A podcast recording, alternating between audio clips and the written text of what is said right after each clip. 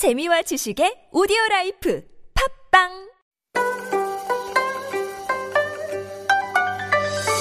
Do you have questions about life in Korea? Send us your opinions and feedback anytime during the show. Simply text us at pound 1013 for 51 per message or chat with our team while you stream us live on the TBS EFM app or YouTube. Life Abroad, helping you navigate your life in Korea. And with the news that we need to know is reporter Chun Sung Cho. Good morning, Sung Cho. Good morning, Singyan. All right, we're going to start off with some COVID 19 related news, of course. The numbers have been down uh, this week so far, anyways, four to 500 range. Today, we might see it in the 600 because I think it was 500 as of 9 p.m. yesterday. But because of the lower numbers, Korea is getting ready to announce a new set, hopefully a relaxed set of social distancing measures this Saturday. And isn't that one day before the current level sort of measures are supposed to end? You're exactly right. And I'm sure many people are waiting for this day Yes. because under the current scheme, which went into effect early December, private gatherings of five or more people are banned across the nation. So there was no Christmas party, there was no New Year's year, New Year's Day party. Restaurants and high risk entertainment venues, including bars, clubs, and karaoke establishments, are closed. Um, so on Saturday, the government will disclose details of the new measures that will take effect, take effect starting next week, uh, because that's when uh, level 2.5 will expire.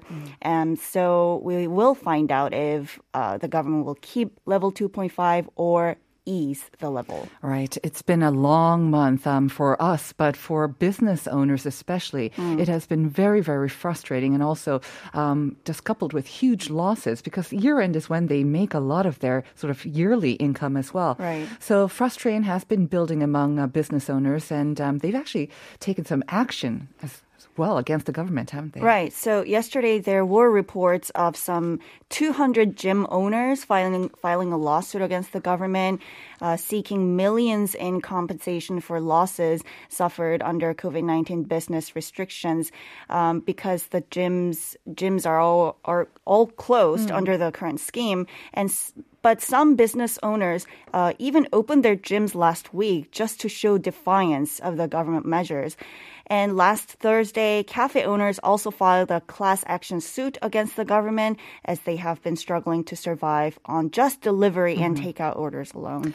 From what we've seen in the uh, news so far, it does seem like the measures will be relaxed to allow cafe owners and the gym owners to also kind of restart their business. But I don't think all of the measures will be lifted because the government still wants to maintain that downward, um, no matter how gentle it is, that downward trajectory, right? Right. Uh, so, yes, remember, it's just the initial stage of a slowdown that we're in right now. Any wrong move can turn the curve upward again.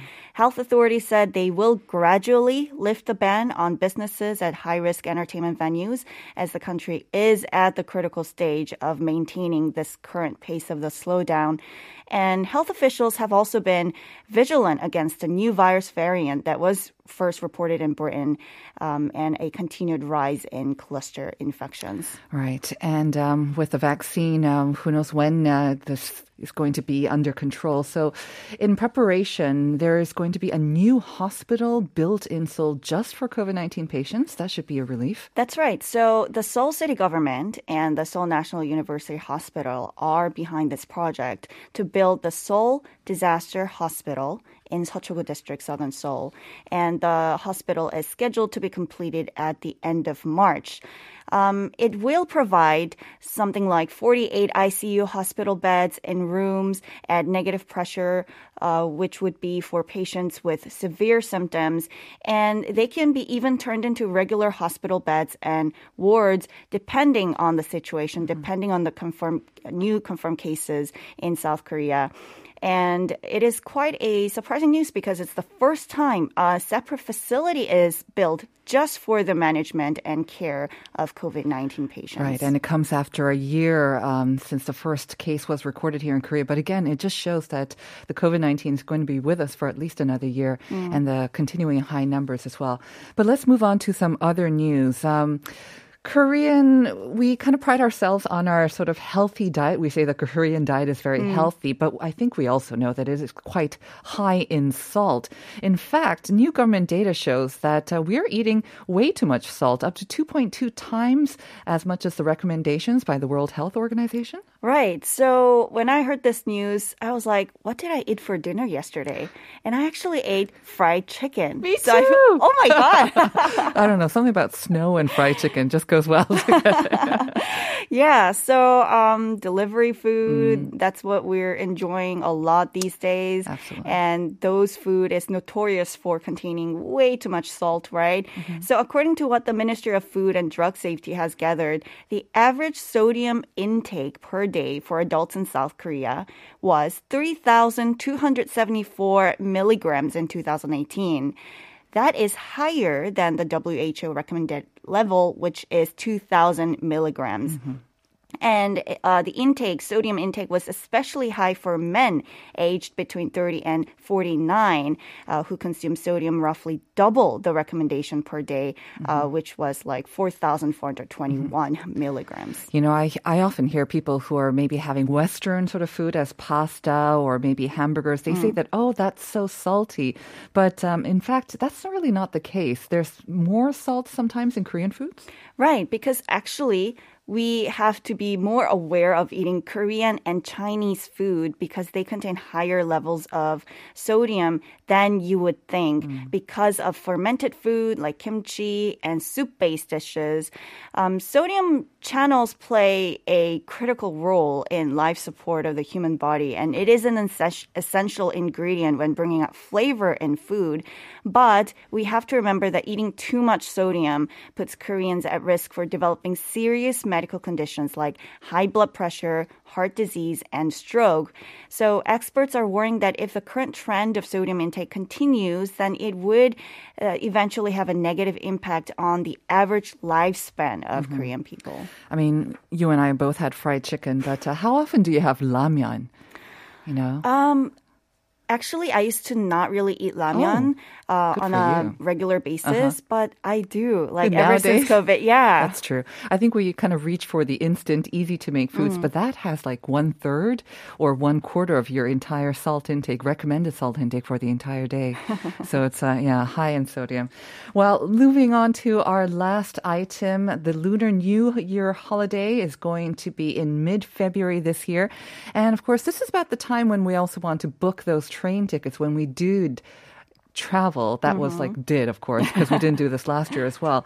So tickets are only going to be sold online and over the phone as well this year. Right. So it will only be available online or over the phone this year.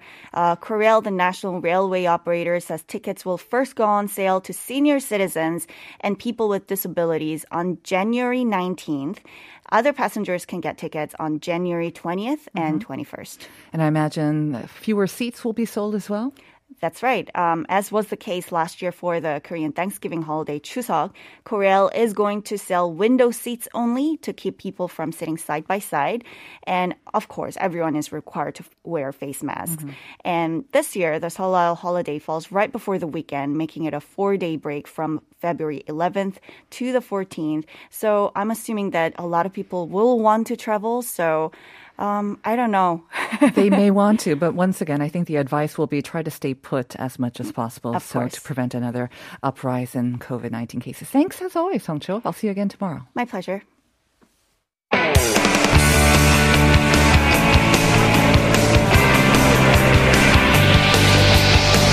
From the latest headlines to conversations about the trends and shifts that shape society at large, explore what makes living in Korea interesting with Life Abroad on TBS EFM.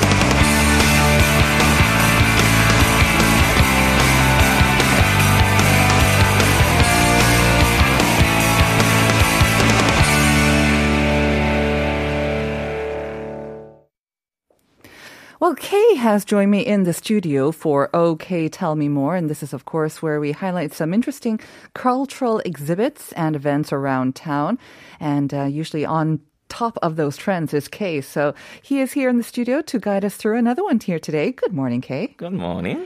Enjoying the uh, beautiful snow that we had last night? Yeah, it was actually very nice last night. It's gorgeous this morning, right? It looks a bit different from the other time that we had heavy snow just a week ago. Uh, a little bit different. Yeah, a little less too, but, uh, but it was very nice. Yeah, I know it's good to hear that a lot of people just kind of forgot about their cars yesterday. They took the subway, so mm, they able learned their to, lesson. Yeah, they learned their lesson. Did you take some photos? I noticed a lot of photos Yeah, yeah, on yeah. social media. Around around my home, and then also I went to Hangang ha- to take some photos. It was Mm-hmm. Very nice. Yes. Looks gorgeous because the Han River right now it's frozen over, and then Mm-hmm, because of the white snow on top of it, everything's just white. It's kind of rare sight to see. yeah, it's gorgeous. Yes.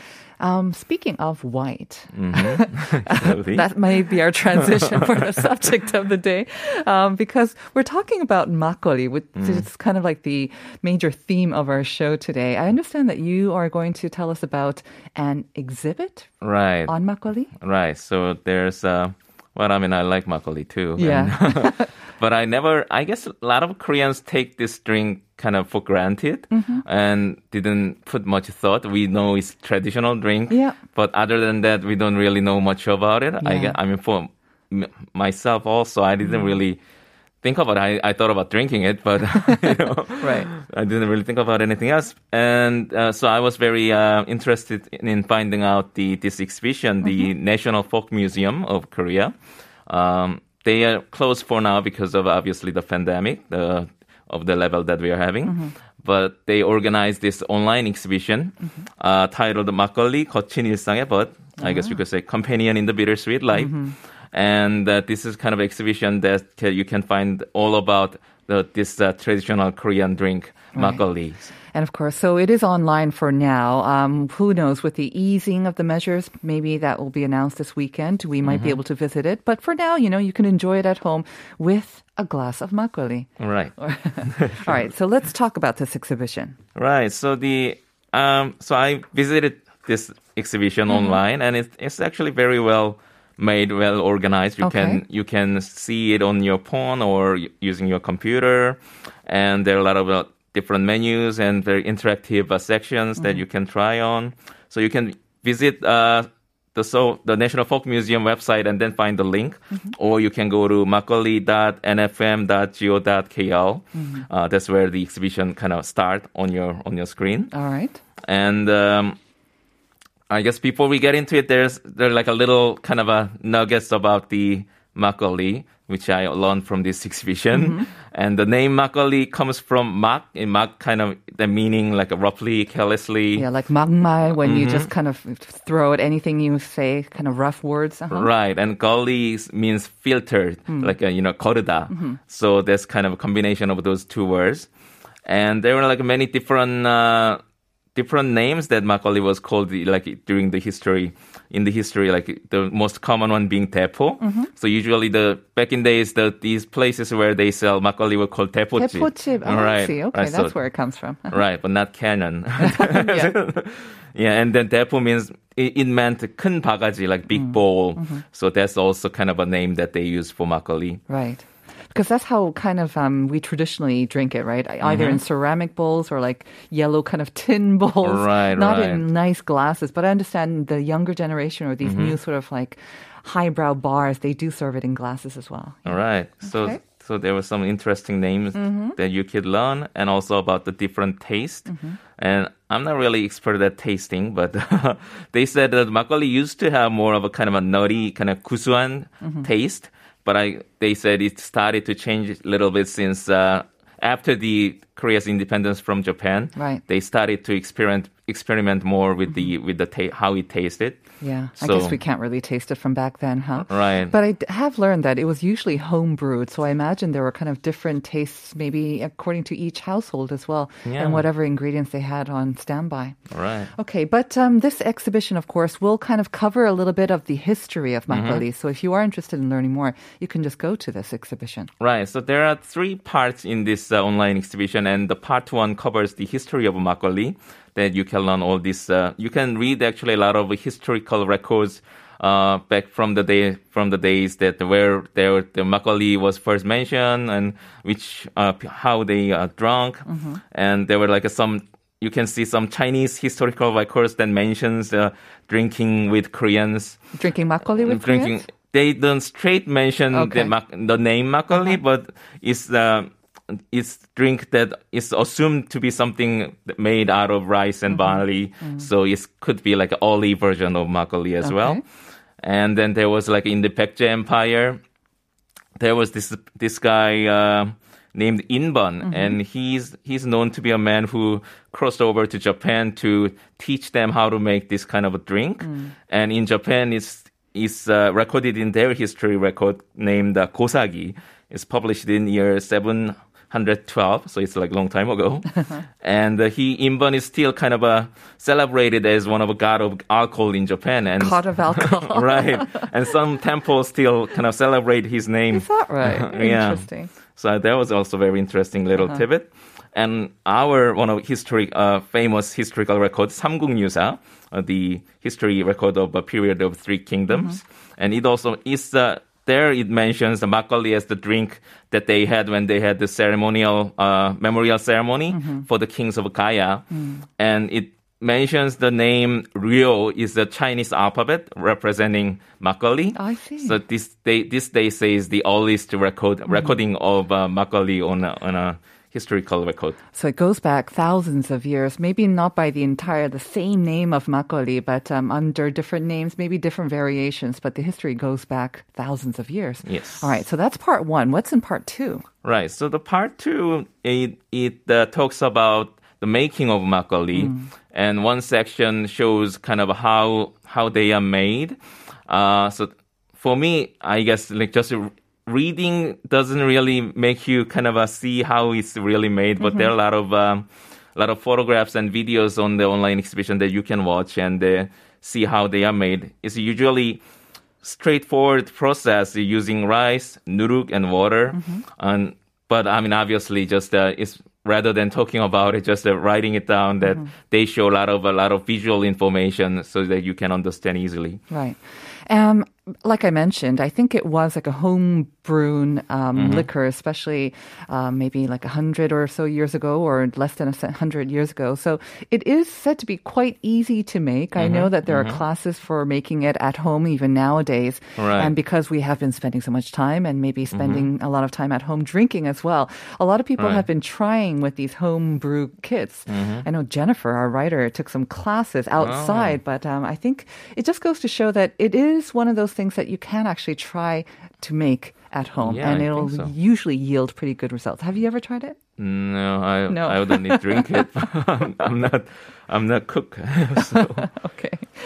So yeah, and the uh, so this section also so like you said, some people do it independently, but Yeah. also obviously there are brewery Of that um, that make uh, makgeolli, and one of the the brewery that the, they mentioned here is this one that was founded in 1920s Mm-hmm. uh, by this guy named Lee Jong-jin, and they say this is one of the only brewery, the makgeolli brewery in Korea that uh, that's been running 90 years Wow. and the going over three generations. So Lee Jong-jin's grandfather and his grandson is ri- right now running running the business, and so the they have the history and their factory.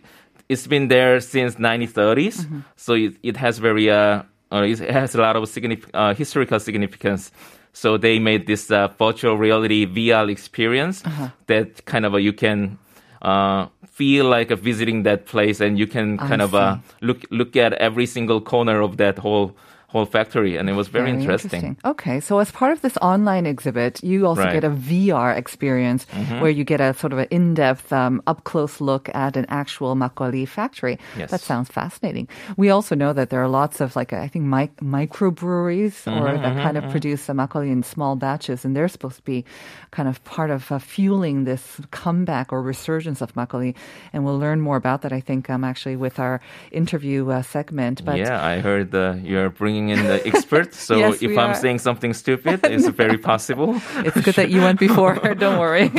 All right. So the making of makgeolli, I think uh, the third part should be the tasting of makgeolli. Mm, yes. So the mm, tasting of makgeolli, and the, so part three is about the sharing makgeolli. Yes. So makgeolli is uh, about. I guess this drink is more of a kind of a from our historical, like Korean history, that it was kind of a drink of the people, and usually people, a lot of people in for different occasions, they gather around and had drink this drink with friends or family, things like that. So this section kind of a concentrate on it shows the shows how Korean people share this makgeolli, this drink together, and they uh, talk about a lot of uh, uh, history, a lot of writers or the poets from the past who enjoyed this drink, and they show a lot of experts from uh, their books, uh, uh, like uh, their novels or poets, uh, poems that they're talking about this drink, their love for this drink, and that's also very interesting. Right. Uh, and